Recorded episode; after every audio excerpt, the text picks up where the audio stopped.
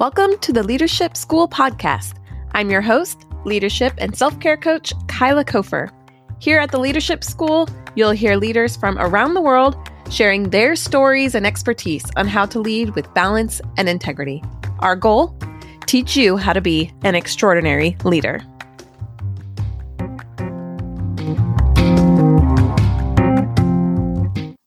Welcome back to Leadership School, my friends and leaders. Thanks so much for joining me here. Hey, I have a quick request for you. Uh, as you're listening, I know that you're thinking about, hey, it'd be really helpful if she talked about this, or I feel like maybe they didn't talk about this as much as I would have liked, or I might still feel confused about this topic. I'd love to hear from you. It really makes my day when I hear from people and listeners who tell me about their experience listening to the podcast. My goal is to bring you amazing, helpful, relevant content. So it helps to hear from you on things that would be more helpful, I guess is the word. So if you could do me a favor and sometime today, shoot me an email to info at lifecoachkyla.com. That's info at lifecoachkyla.com. And just tell me what your experience is of listening to this podcast. Tell me your favorite episode tell me something that's really been a challenge for you recently. Um, I would love to bring in a guest that could address that challenge. I've done that several times when people have requested guests and I've brought in those topics and some of those have been the best episodes. So what are your challenges that you're experiencing? And we'll talk about them here. I want you to not feel alone in your leadership. Leadership can feel really lonely sometimes, but there's no reason to be alone. There are so many people, not just experts, but people in your community who really want to show up and support you. So that's what we're doing here. We're trying to show up and support you, help you on this leadership journey, and bring you some very specific, tangible things that can just help you really go the distance of where you're wanting to go. When we talk about leadership goals, we talk about life goals, personal development goals. It's helpful to see where you want to go. And then you can kind of go back and think, what are the steps that it's going to take to get there? Well, I remember when I was training for half marathons, I've done five or six half marathons. And when we're training for it, you come up with a training plan. You don't just wake up in the morning and go, Hey, today I'm going to go run 13.2 miles. No, no, no, no, no. You probably wouldn't make it unless you are, you know, an avid runner and super fit. And that's just kind of who you are. But for a couch potato, it would be really tough to just get up and go run 13.2 miles. No, you do it in increments. So you come up with a training plan. I remember my very first one. Um, someone, I joined a group and they did the whole plan for us. I didn't even have to think about it, I, but I learned from them. So the first day we ran three miles and it was just a three mile run, which actually felt really, really hard because I had never run three miles before. But we showed up and we did it anyways. And then the next week we ran four miles and we thought, oh my gosh, I've never run three miles before. And now they're asking me to run four. But there was a plan, there was a route, and I wasn't running alone. Had I just gone by myself and decided I was going to do this training program and I was going to show up and run three miles, then I was going to run four miles the next week, I probably would have given up at two and gone, this is too hard. There's no way I'm going to make it. But when you went with a group of people, not only do you kind of get this competitive mode in your mind of, well, they can do it, I can do it too, and I can't let them finish and not me finish, you kind of have this camaraderie of, hey, I'm really struggling right now. This is really hard. And the other person next to you goes, yeah, but you can do it. Just another half a mile. You got this. And when they're struggling, you do the same thing for them. Com- camaraderie is really, really important, which is actually what I wanted to talk about today. But let's go back and think more about, okay, their plan. So we did three miles, then four miles. Then on week three, we actually went back and just ran three miles again. And then this is what this did in our mind. It shifted this perspective in, in our mind. And we thought, oh, well, I've done this before. I can do it again. Last week we ran four and this week we only have to run three. So that's way easier than last time. I got this. No problem. But then the next week we ran five. And then the week after that, it was three and a half. And so we kept doing this thing in our mind. Oh, we're just going to increase it by just one mile. We can do one mile more. That's no problem. And then the week after, we do three and a half. I've already done three and a half miles before. I've done it twice now. I've got this. No problem. And that whole time, we're getting just a little bit stronger as we go. Our bodies are more capable of handling things because we've done it before and we've built up that strength. We've built up that endurance. We've built up that mental stamina and we have the people along the road with us. Okay, so what does marathon training have to do? What does this have to do with leadership and your leadership skills and growth? Well, complete the metaphor. Let's think through it. You've got a really tough project coming up. What skills have you learned in the past that you can draw from to get through this? What's the end goal that you have? And what are the things that will get you in place to get there? What are the micro steps that are going to get you to that final goal of the completed task? In college, I remember having big papers and I was a huge procrastinator. So I'd love to wait to the last minute to do your papers. But if you have these big papers and if you follow all the assignments along through the whole semester, you'll have all the things that you need to write this big paper and you will have slowly put together all these steps. You'll have done some research. You'll have your notes. You'll have note cards. You'll have the books that you want to cite. You'll have all these things put together, little increments at a time. And then when you get to the big paper day, here you have everything that you need and you just put it all together and it makes it way easier.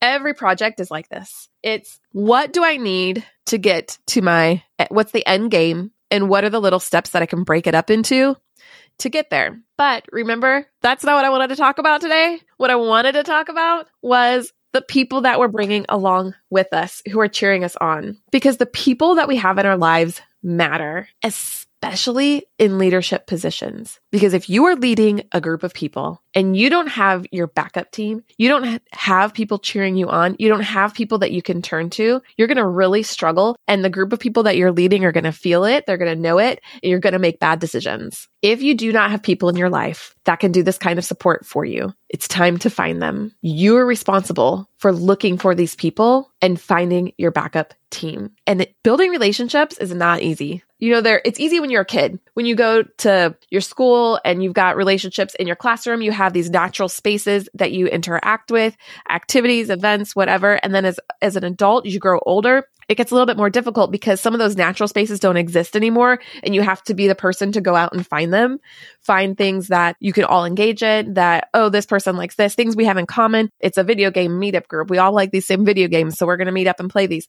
Or this is a hiking group. We're going to go hike and then I'll get to know each other. A running group how I met people. One of my really dear friends came from my running group. First day we met and we stayed friends for a decade. So finding places where you can meet people. The people that you need, that support team in your life, they are there and they exist. And you do have a responsibility to find them and to pull these people into your life because even coaches need coaches, leaders need leaders. We all need a team of people in our life. And so when you're bringing people along into your compelling story, whatever that means for you, if it's your family, if it's your job, usually in leadership, we talk about jobs just because you know, every, most of us have careers. We have to pay our bills. So we work to do that. And you get into leadership roles through your job or through a volunteer opportunity too. So when you're doing those things, if you run into something that's tough and you don't have the people around you, you're going to not feel as confident in your decision making. You're not going to feel as um, sure of yourself. And that that translates over to the people that you're leading. People will feel that in you. They'll feel that lack of confidence, that lack of surety. So how do we know that we are trusting the right people to speak into our lives, finding our mentors. How do we know that our mentor is trustworthy? How do we know that, that this new friend that we've just made is someone to listen to? Trust takes time it takes time to build and develop. If you think that, hey, I just met this person on my walk today and now I'm going to share them my whole life story and we're going to be best friends forever, that might happen. Greater stories have happened, but that's not going to happen in one day. You develop it slowly through Hey, we're going to go out for coffee. Hey, I'm doing a movie night. Why don't you come? Hey, we're doing a game night. Hey, we're go all going to a baseball game. Why don't you come? Inviting people into our life to share space with us and to share these stories with us. That is how we build relationships and that's how we build trust and that's how we build our teams. The people who we can go through life with and who we can trust to help us when things get really, really tough. Sometimes those relationships end up not being trustworthy. Sometimes people are going to fail us they're going to, you're going to be failed by the people in your life. And what does it look like when that happens? You know, when, when someone in your company that you trusted to do a task, they fail, do you reject that person completely? Do, you know, it's going to depend. You're going to have to learn and trust your own instincts, intuition, find the compassion and empathy that you have and really look through, okay, what what really happened in this situation? What really is going on here? Is this my failure as a leader and as a friend, as a colleague, as someone who's taking this this responsibility? What responsibility do I have in a situation? What responsibility do I have in this relationship? it's really important that we always take ownership of our part and our role in any relationship, in any leadership task, in role that we consider the, those are relationships. It's really important that we realize what our roles and responsibilities are in any relationship. And just to remember, though, that we're there to support other people on their journeys too. So if something isn't going well, if your relationship isn't going well, ask yourself. It's always about asking questions, right? Coaches, we always ask questions, lots and lots of questions. Leadership school, it's all about what questions do we are we asking? When we're looking for answers, it's never really about the answers. It's always about the questions. So what can I do to better improve this relationship? What can I do to better improve this situation? What responsibilities do I have? What can I bring to the table? Sometimes you're going to have to make a hard decision. This relationship, it's no longer working for me. Thank you for being a mentor for me, but it's not really working. I've had some relationships recently where I realized, oh, this person's actually just using me. They don't really want to be uh, friends with me. They really don't want to be in community with me. They just want what I can offer them. That's fine. I'm here to show up and help and serve in whatever way that I can, but it's helpful to know that to know what kind of relationship am I in?